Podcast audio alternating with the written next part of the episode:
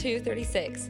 Therefore, let all Israel be assured of this: God has made this Jesus, whom you crucified, both Lord and Messiah. When the people heard this, they were cut to the heart and said to Peter and the other apostles, Brothers, what shall we do?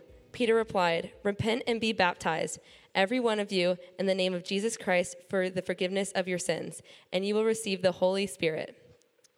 Those who accepted his message were baptized, and about 3,000 were added to their numbers that day. They devoted themselves to the apostles' teaching and to fellowship, to the breaking of bread and to prayer.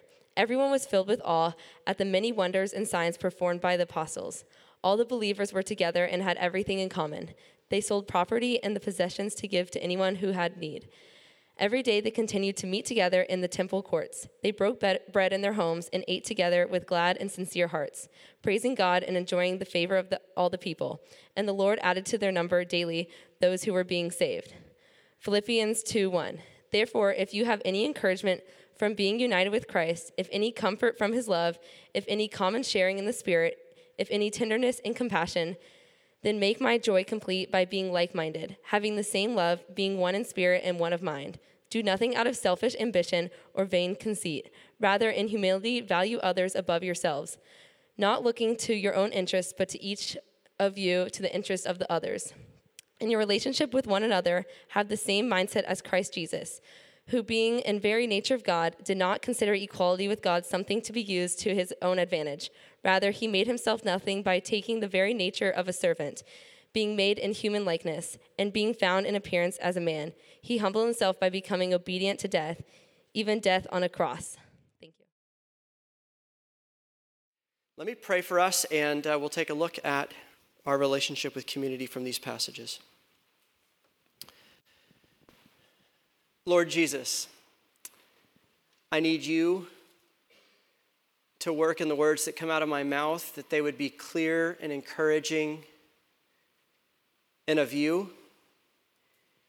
And Holy Spirit, my friends in the seats need your help just to see Jesus clearly and not blurry, not opaque, not blind so come and give them eyes, come and give them ears, whether they've known you for years or don't know you.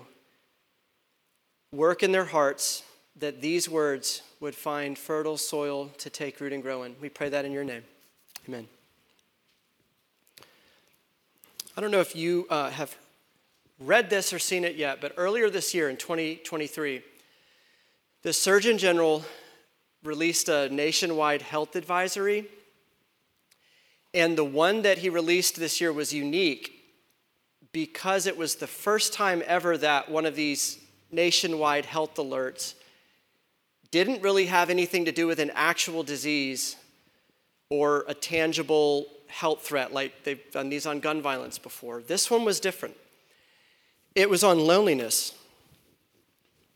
And he titled this 82 page report, our epidemic of loneliness and isolation. Now, this is the same Surgeon General that was uh, at the helm during a three year long global epidemic. I don't think he uses the term epidemic lightly or glibly. And he's releasing this in a report that's usually about viruses or diseases or overdoses. And the reason that he did is because he's seeing that the effects of loneliness and isolation are, having, are, are the same as the effects of disease. Here's a few lines of what he said in the introduction to the report. He said, When I first took office as Surgeon General in 2014, I didn't view loneliness as a public health concern. But that was before I embarked on a cross country listening tour where I heard stories from my fellow Americans that surprised me people began to tell me that they felt isolated, invisible, and insignificant. Time and time again, people of all ages and backgrounds from every corner of our country would tell me, I have to shoulder all of life's burdens by myself. Or they told him, if I disappear tomorrow, no one would even notice.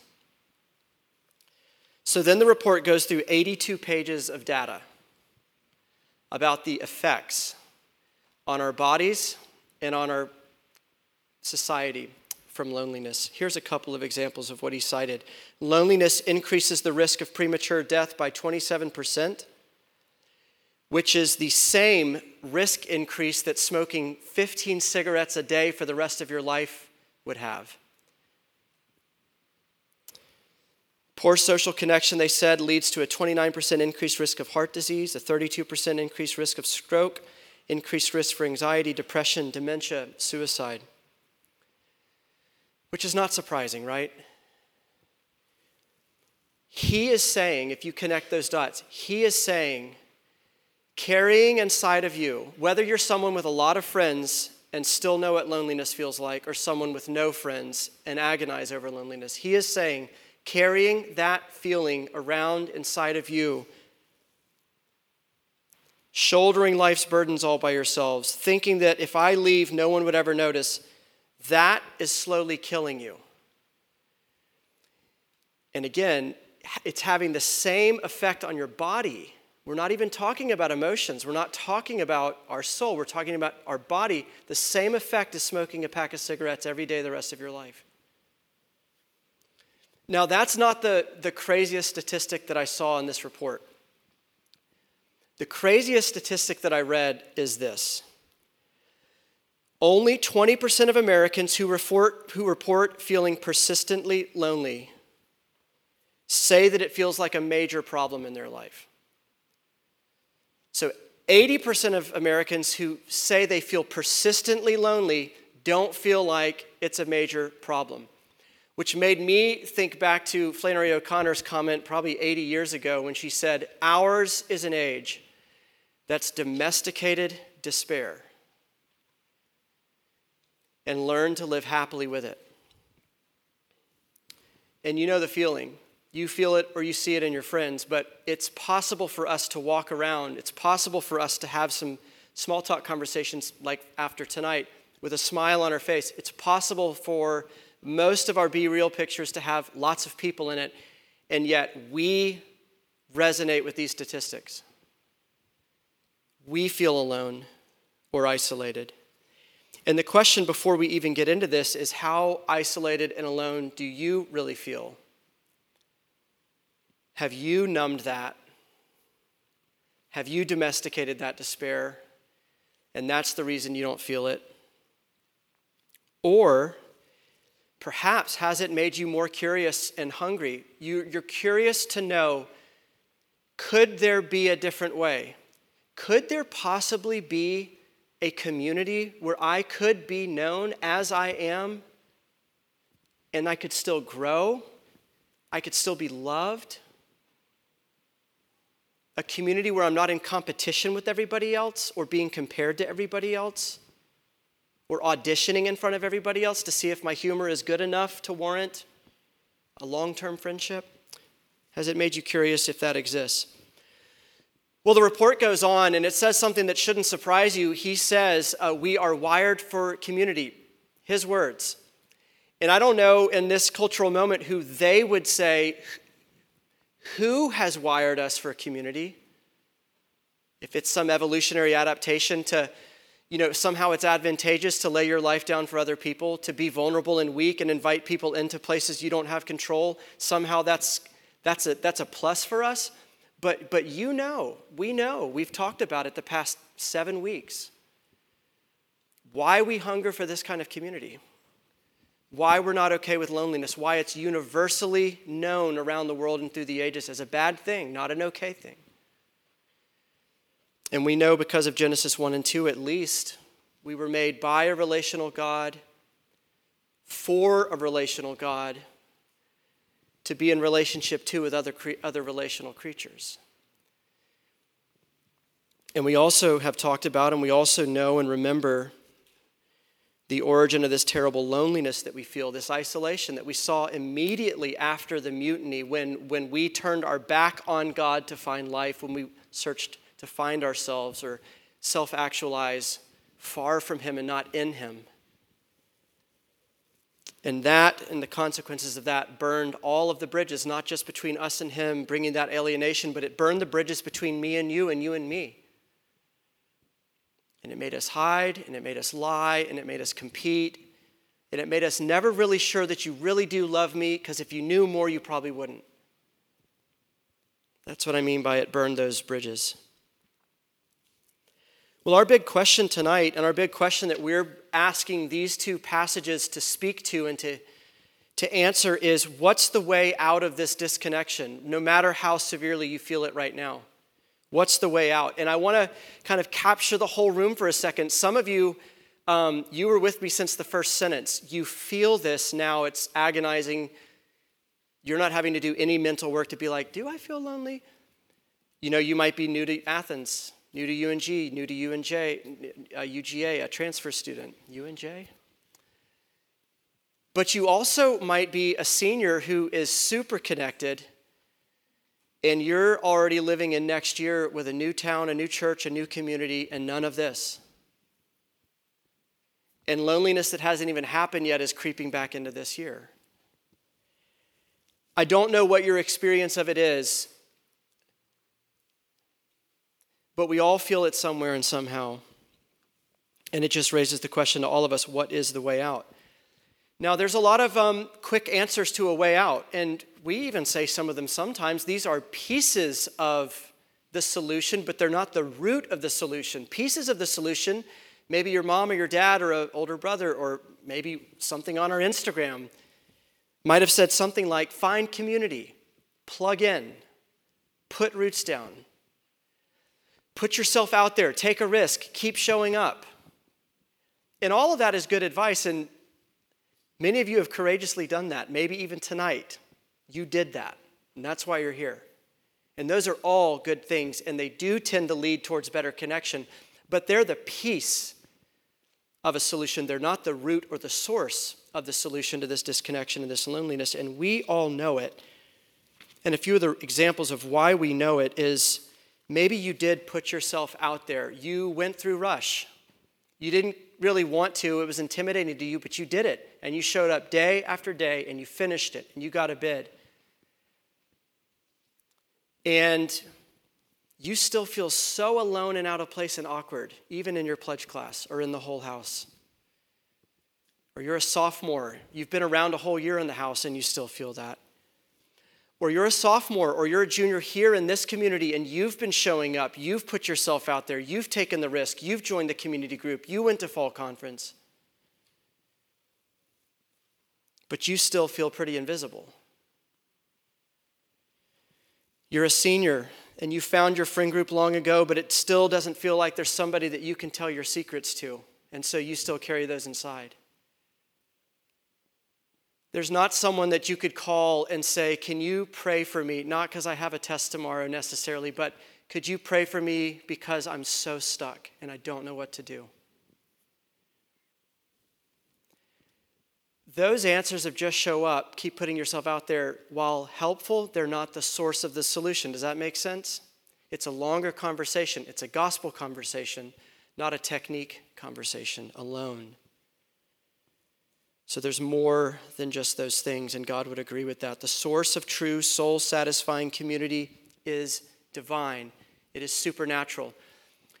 I'm going to be wrestling with you all a little bit in the next few minutes because some of you are going to think, and I really do want you to look back down at this passage while I'm talking, and you see it for yourself. You let this passage wrestle with you. But we're going to have to wrestle together because some of you are going to be tempted to say, This is a pipe dream, this is utopia. I've never experienced this, maybe. I, I, hope that's not your story, but for some it is. I've never experienced this in the church, in Christian community, or if you're not a Christian, I've never experienced this anywhere. This kind of open heartedness towards each other, self sacrifice, other centeredness. And I just said that the source of this community is divine, it's supernatural, which means it's okay if it's impossible with man. All things are possible with God. It's okay if we can't social engineer or program our way to this kind of vulnerable, intimate community. If, if the Spirit of the resurrected Jesus is the one doing it, then, then maybe we can listen a little bit longer and hope can come back into the picture. The source of soul satisfying community is supernatural. Where am I getting that from the passage? Verse 38. We're going to talk about this sermon just briefly in a second, but just to show you this, Peter, Peter is preaching at Pentecost, which I'll explain in a second. And, he, and he's calling these people, Repent and be baptized, every one of you, in the name of Jesus Christ, and your sins will be forgiven, and you will receive the gift of the Holy Spirit. And right after that, it says, verse 41, those who accepted this message, so those who had ears to hear, eyes to see, and hearts to believe, those that the Holy Spirit was already opening up to Jesus and his gospel. Those who accepted the message were baptized, about 3,000 out of their number, and then all these descriptions of the community that we're talking about tonight. They devoted themselves to learning the gospel, they devoted themselves to each other. They, they, they gave away their stuff for the sake of someone in need not being in need anymore. They met together all the time, they ate together, they lived together. They opened up their lives together. And Peter says it's a result, it's a consequence of a gift of the Holy Spirit. So, true soul satisfying community, as it's described here, has a supernatural source. It's also a gift of grace. It is a gift.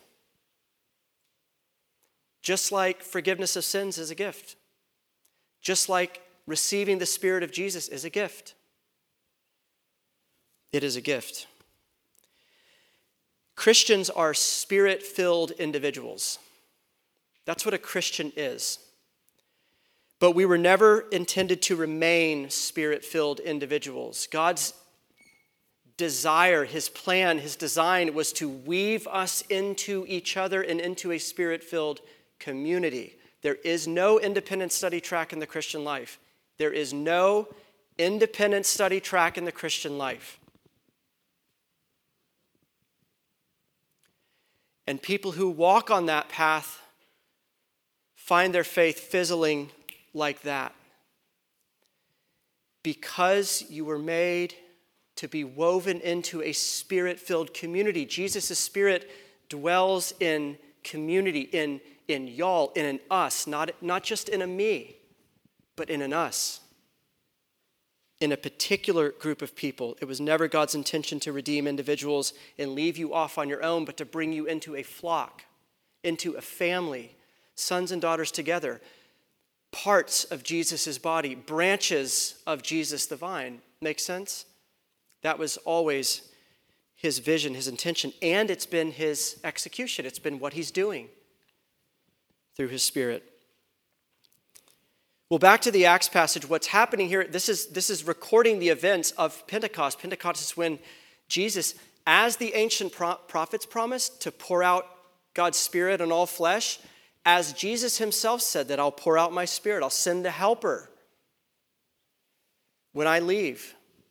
This is Pentecost is when that is happening. The spirit of, of the resurrect, the same spirit that raised Jesus from the dead is now being poured into the hearts of men and women like you. And he is the animating energy and the force behind this community and the kind of things that are happening in verse 42 through 47. But Peter is preaching.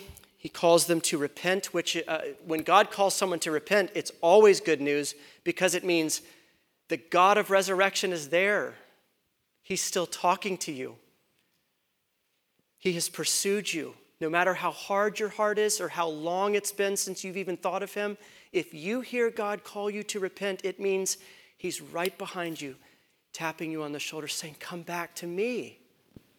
Peter says, Come back to your God. And he says, You can be included in God's family. You can be included in his people. That's what he's talking about, about being baptized or, or brought into the people of God. Your sins can be forgiven, and you can receive the Spirit of Jesus. And he's going on and he's saying, Because this Jesus who died for the sins of sinners has now been raised up out of the grave, he has been proven Messiah and King of everything, not of religious people, not of spiritual people, not of Christians, of all the world, all of creation, of everything. He's the King, he's victorious over death. And because of what he did on the cross, Peter is saying, now you can repent.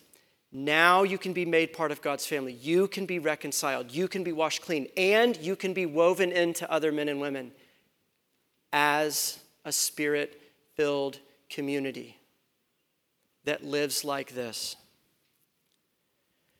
Really quickly, who is this offer for? You tell me. I mean, not audibly, that would be a little awkward, but rhetorically, you tell me. Look at the passage.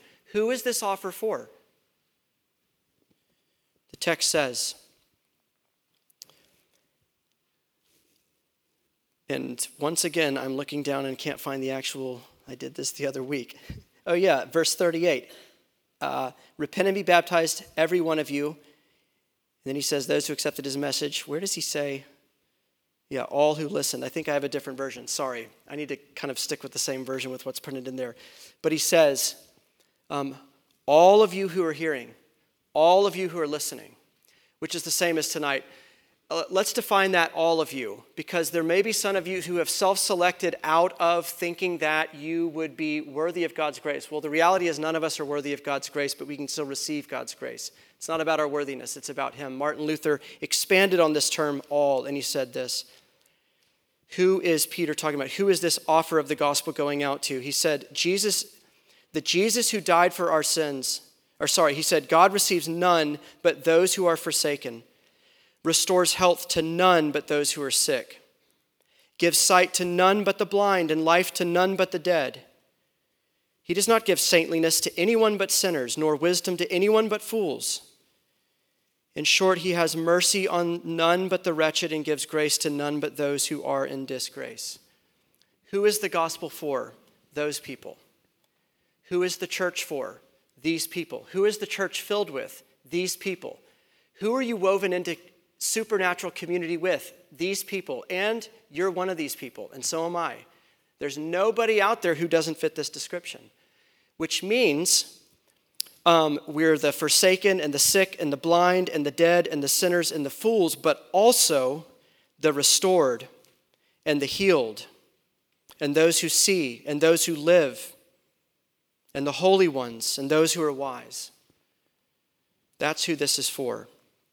That's who Peter was preaching to. Those were the people who were cut to the heart. Those were the people who accepted the message. Those were the people who started to gather together almost as a, an immediate consequence of this grace of God unleashed in their lives.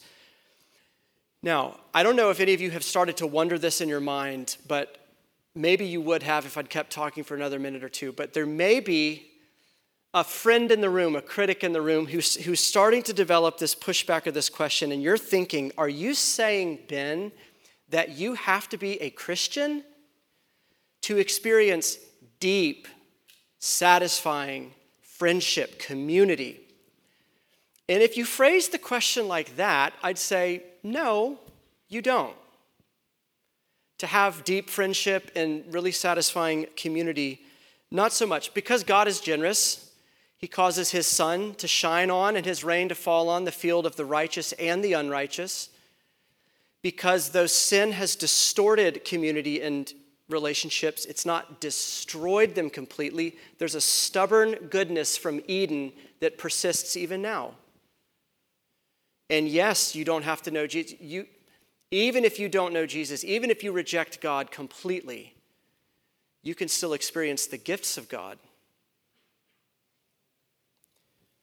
So this is why uh, the UGA football team doesn't have to be believers, doesn't have to like have faith in Jesus to experience profound solidarity and commitment to each other on the field. I think they do. They, they talk about themselves as family, as brothers. This is why soldiers who go to war don't have to believe in Jesus and they can be bound together in combat as a band of brothers who would die for each other.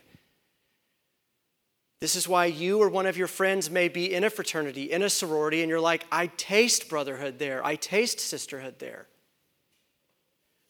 This is why, after huge loss or trauma, like Ukrainians can feel united, or Americans after 9 11 can be that rally around the flag, the rally around the flag. We're bound together, we're one.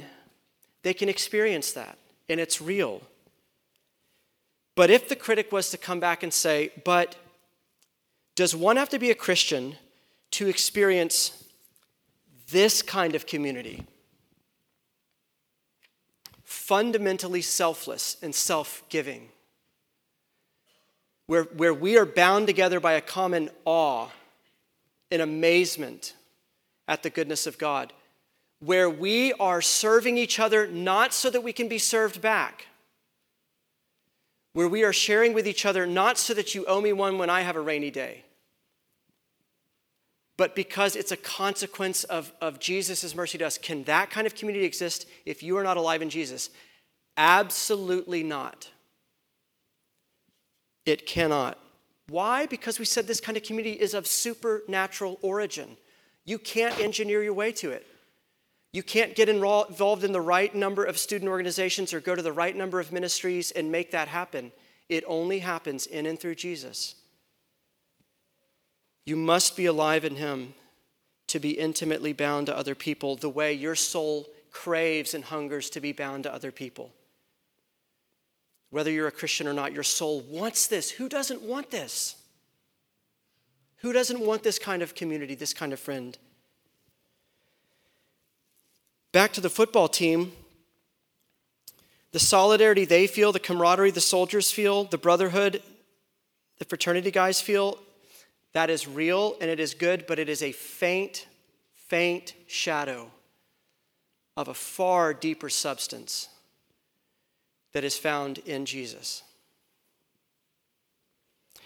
I experienced this because um, I went from four years of an amazing experience in my fraternity and very tight relationships to being converted about two weeks after I graduated and was still in Athens for a couple of months before I found out I got into grad school here. And I got to experience the compare and contrast of fraternity brotherhood. And then when God cut me to the heart and convicted me of how I had sinned against him and grieved him, when he made me alive, and, and he was no longer just an idea that I read about, but a, but a burning, living, vibrant reality in my life. And I, I, heard about RUF, and I finally said yes to the guy who'd been inviting me for two years. And I came. And I started to experience a fundamentally different kind of person here, and friendship here, and community. Same with Redeemer, the church that, that we're sitting in. I have a friend who is a, who's been a Christian for 20 years. He became a Christian because of RUF Friday Frisbee. His friend, his hallmate in Creswell, invited him, and he loved Frisbee, so he came and he started to do the compare and contrast as an atheist of how his friends interacted with each other and related to each other, and how those guys and girls on the field treated each other and loved each other. Caustic sarcasm, people who are for each other. And it's not like they were sinners and they weren't. They owned it more often, they asked forgiveness more often, they were open about present tense struggles more often, they were real, there was a depth to conversation, there was a joy, there was an inclusiveness. Those things are good, but they're the faintest shadow of the real thing. Do you believe the real thing exists? Do you believe it's possible? In Jesus, it is. So in Him, I tasted true community for the first time. It is no coincidence that within the first year of God bringing me and weaving me into true community, I shared my last secret that was the hardest of ever to share. It's no coincidence that uh, light finally came in to some of the last and darkest sin struggles that I had never figured out how to live with. It was no coincidence that I started looking at other guys that lived on my street who all went to RUF and, and this church and other churches, and, I, and they started to rub off on me. And I was like, I want to be a better man. I want to love people better. I want to, like, I see them reading, Like, I'm like, I want to read my Bible more. I want to pray. Like, these guys are taking this seriously. I want that. Their hearts lit my heart on fire. That's no coincidence of where it happened. It's the real thing and it's possible. How does Peter describe the real thing? I'm just going to be very brief because I've already asked you to please look down and scan and, and read 42 to 47. But he's talking about a communal, shared hunger to grow together and learn the gospel, sharing of life, of meals, of hearts, of prayers, of struggles, of burdens. It's a common experience of God's, of just being in awe of what He's doing. That could be tangible stuff too, of being in awe of like what He's doing in the freshman fellowship prayer group you lead, or what He's doing in that senior that prayed, or it's people who have been lifted above their old individualism and lifted out of their projects of self and their agendas so that they actually shared everything in common. It's not a bunch of individuals anymore simply competing for attention or a leadership position or more people know my name now. But remember that 2 Corinthians 5 passage that we've mentioned several weeks in a row. Why did Jesus die? that those he died for might no longer live for themselves, but for him who gave himself for them. The beautiful self forgetfulness that comes with the gospel, the burden of always having to obsess about you is lifted. That's this community, a common generosity. It's this deep hearted, spirit driven community. Now, I want to ask you this came to my mind, and I think it's pertinent to some of you. Um, I was like, it, it, it seems so easy for them because it just happened to them, right? What if someone in this community moved? I mean, people back then didn't move much, but let's say they like moved to a town, you know, a three day walk away. What happens then? What would they do? Do they just sit there and say, oh, maybe the Apostle Peter will come and preach another sermon and I can listen to that and be baptized again or something, and then like I'll be like, just walk to this house and it's just kind of set up, ready to go? They'd have to believe by faith, I was made for this, this is possible, this is God, this is my destiny. And when they met a Christian, they'd have to start acting as if this is true because deep down they knew this was true. Does that make sense? That's what a little bit what living by faith is. I'm not saying act as if it's true because you don't know if it's true.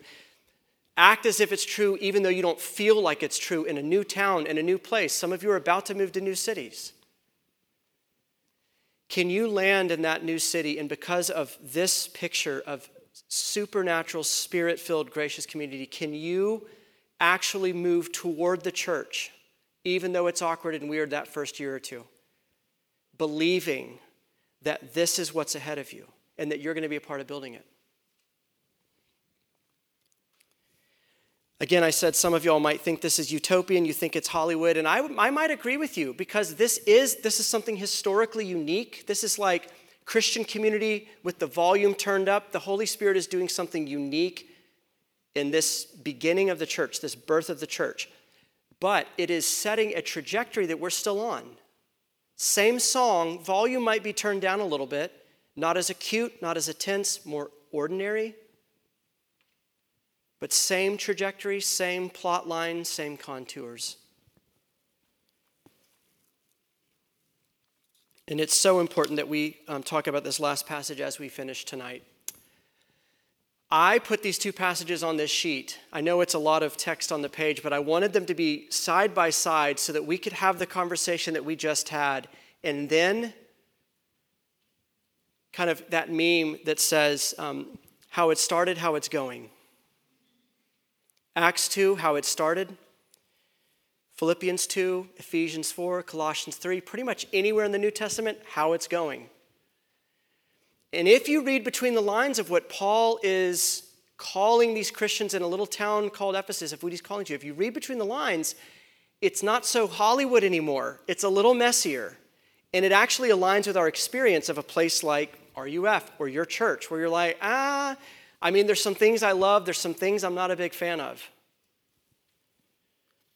So let's look at that real quick and, and we'll be um, we'll be done with this. I should tell you the reason we, you have to listen. You have to keep listening.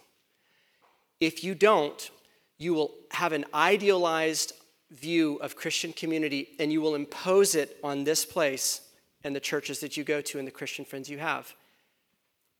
And you will destroy community.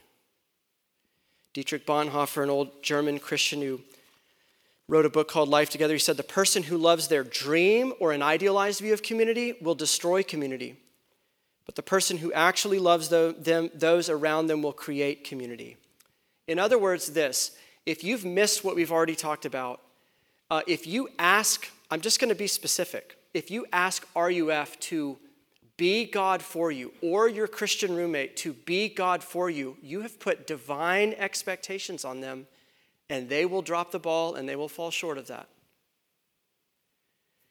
And they will feel burdened by your relationship with them, and you will always be on your way out of a friendship, out of a ministry, out of a church, on your way to the next one looking for it because you'll be looking for perfection, even though you yourself don't have it.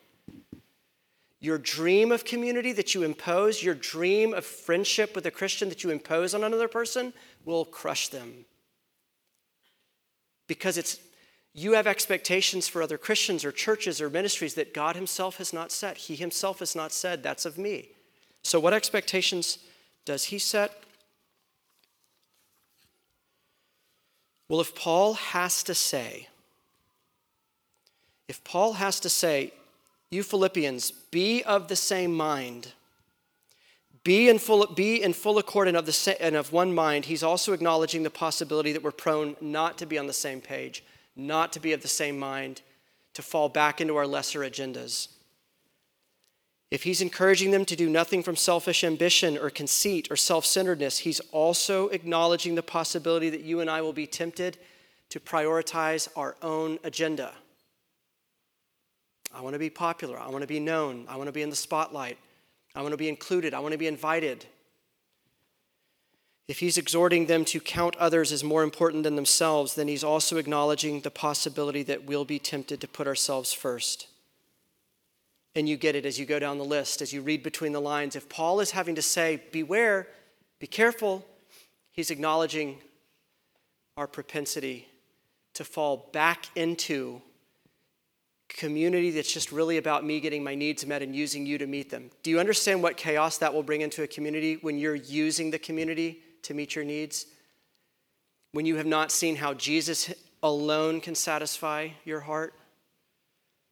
How God alone can provide security for you? If you ask me to do that for you, you're going to be very disappointed and bitter towards me. If you ask your church to do that, but if you ask Jesus to do that, he has and He will. As you grow alongside other Christians who are learning to follow Him and walk with Him more and more as time goes by. Well, we end with Paul's motivation and a story. What's Paul's motivation? Why does he say, uh, be of one mind, do nothing of conceit or selfish ambition, to be on the same page, to have the same love, to do nothing but in humility. What's his motivation? Verse 1 and 2, he says, Therefore, if you have any encouragement of, from being united with Christ, any comfort from his love, any common sharing in the Spirit, if any tenderness and compassion. And Paul's not saying, if this is true, I don't know if it's true for you. I don't know if you're united to Jesus. I don't know if you've received a Spirit. I don't know if you've experienced and tasted the tenderness of the Lord. Paul is doing something that they would do rhetorically at the time. It's as if he's saying, Because you have tasted the tenderness of the Lord, because you have been united with Christ, because you have been comforted and are now comforted by his love, because you share in the Spirit with each other, have this mind among yourselves, that same mind of Jesus Christ, who, though being in the very form of God, he says, emptied himself and made himself nothing and took on the very form of a servant, being made in human likeness and being found in appearance as a man, he humbled himself by becoming obedient to death, even death on a cross. As I've already told you, that death on a cross was the doorway into Christian community, into spirit filled community for you just like it was the doorway to forgiveness. And now Paul is saying, now that you've been freed, set free from captivity to yourself, now you get to lean into this attitude towards each other, towards me, me towards you. You get to go there. We get to pursue this kind of community. Here's a picture to give you what that's actually going to feel like. I don't know if you know what a rock tumbler is. You ever seen one of those? Any of you kids have those? Uh, I got one when I was a little kid. It was my favorite Christmas present ever. It is this little machine that has this little cylinder, and uh, you, you, you get these jagged looking rocks or pieces of gravel and you put them in. You put a little bit of sand, a little bit of water, and then you plug this, this baby in and you turn it on for a month or six weeks. And this cylinder just turns 24 7, six weeks. And uh, at the end of that, if you were patient enough to actually wait, and unlike me, keep opening it every week, but if you waited and you rinse those rocks off at the end, what has happened is all of those rocks have been tumbling over and colliding with each other and knocking rough edges off, smoothing each other out, and revealing a beauty and a color that was inside that you could not see when it began. It has pleased God to make his church a rock tumbler. It's the way, and the people around you are plan A for how he is going to knock the rough edges off of you. And it's his plan A of how he's going to use you to knock their rough edges off and polish them and smooth them and for you to be smoothed and to unlock in real time, in real life, beauty that's in you, glory that's in you that reflects back to the goodness of God. Messy, spirit filled, supernatural community as we tumble over each other and step on each other's toes as we learn this dance of love. That's plan A. It can be uncomfortable, but it's beautiful. It's what you were made for. And it's what, one of the things Jesus died to bring you into. Let's pray together. Lord Jesus, we have a lot to learn. I have a lot to learn. I felt like some of this was foreign to me. Some was familiar, some seemed so foreign to me when I was studying this and reading this. I have so many more years, decades to tumble. For you to knock rough edges off, and my friends do too, for you to polish and perfect and reveal inner beauty. Do it for your sake because you love this community and you love your people. Amen.